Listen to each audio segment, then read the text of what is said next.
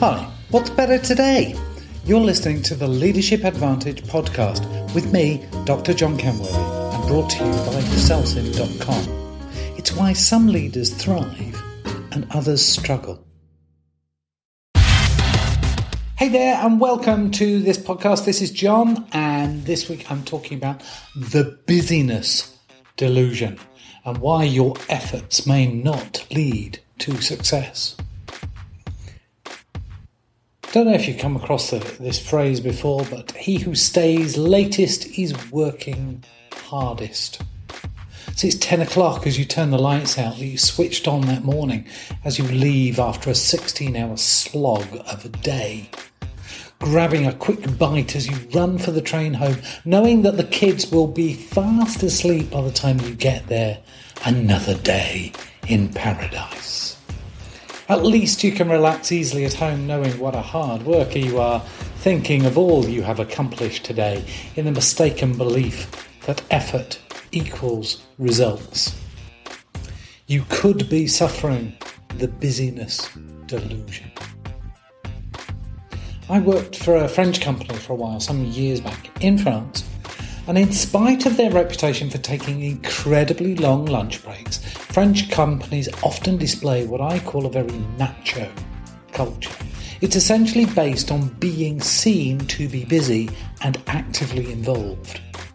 There was essentially a competition to be first into the office and last out of the door at night, and at a minimum arrive earlier than the boss and leave after he had left the building the staff would turn up early in the day, place their coat or jacket on the back of their chair and log onto the computer, and then go for coffee.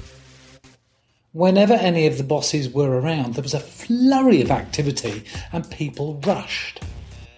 I never really figured out whether people were busy because they were so focused on being seen to be busy, or whether they were busy because they wasted so much time appearing to be busy. Efforts is all about sweating assets. Businesses have long been aware, aware that assets, once bought, fixed assets of course, need to be used as productively as possible. 24 7, 365 ideally, else there is some productivity left unused. The financial term for this is to sweat your assets. It's based on the same idea that when we are working hard, we sweat. If you're ladies, of course, you perspire, but we sweat. The harder we work, the more we sweat. And the harder we work, the more productive we are, or at least that's the theory. As I live in Singapore, it's pretty easy to get a sweat on. All I have to do is turn off the AC. Doesn't make me any more productive, just hot and a little pungent. The thing is, if you were any good at the job, you'd do it in half the time. But Dan Ariely has a fabulous example of a meeting he had with a locksmith. And this locksmith was so good at his job that he did it quickly and efficiently. But the problem is, his customers felt that they were getting shortchanged because it seemed that it was so easy for him and it wasn't worth the money. So the problem for this locksmith was because he was so good at it, people thought it was too easy. See, no one really cares how hard or long you work. Whilst you're worrying about what everyone else is thinking about you, they're worrying about what you're thinking about them. So you should be worried about what you are thinking about them, but you're not because you're too consumed with what they're thinking about you, but they're not because they're spending all this neurological effort thinking about you, thinking about what they're thinking about.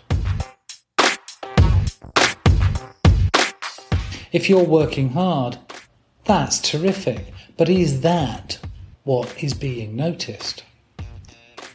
And the vast problem for most people is that they have just no balance, no life work balance because you're working so hard and spending so many hours at the office and less time at home because you feel stressed that you have to do this, you have to spend your time at the office.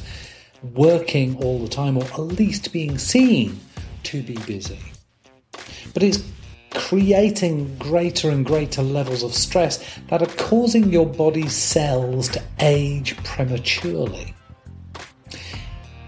The more we stress ourselves about not being in balance and the harder we work, the more we age prematurely. And hard work just doesn't lead to rewards.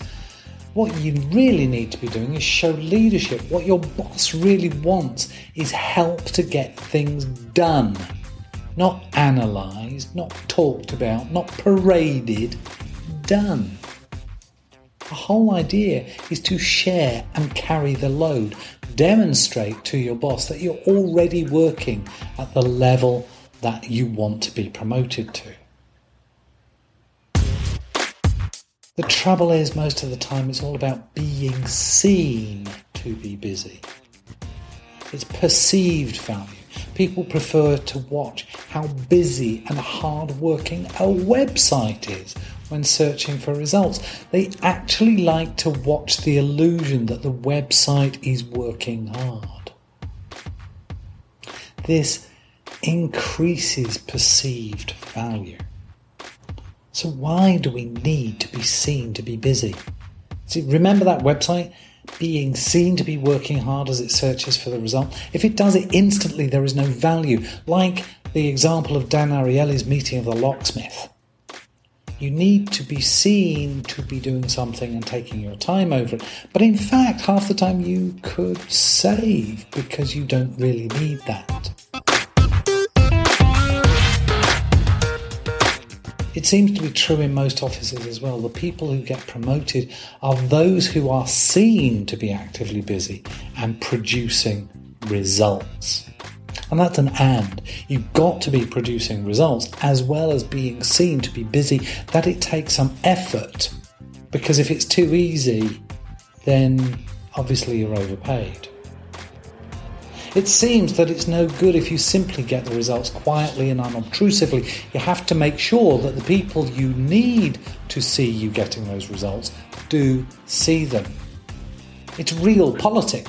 And if you refuse to play the game, you will be overlooked. Not because you're no good, but those that need to know may simply not see you for all those busy bodies in the way trying to steal the limelight. So, what's the answer here? The answer is to be productive and show how effective you are through your results and making sure that the people that need to know Know that you're doing it effectively and well. Thanks for listening to this podcast. I hope you've enjoyed it on the busyness delusion. If you're falling into the busyness delusion, let's talk. Bye for now. You've been listening to the Leadership Advantage podcast with me, Dr. John Kenworthy. If you'd like to find out more, visit us at celsim.com. It's why some leaders thrive and others struggle.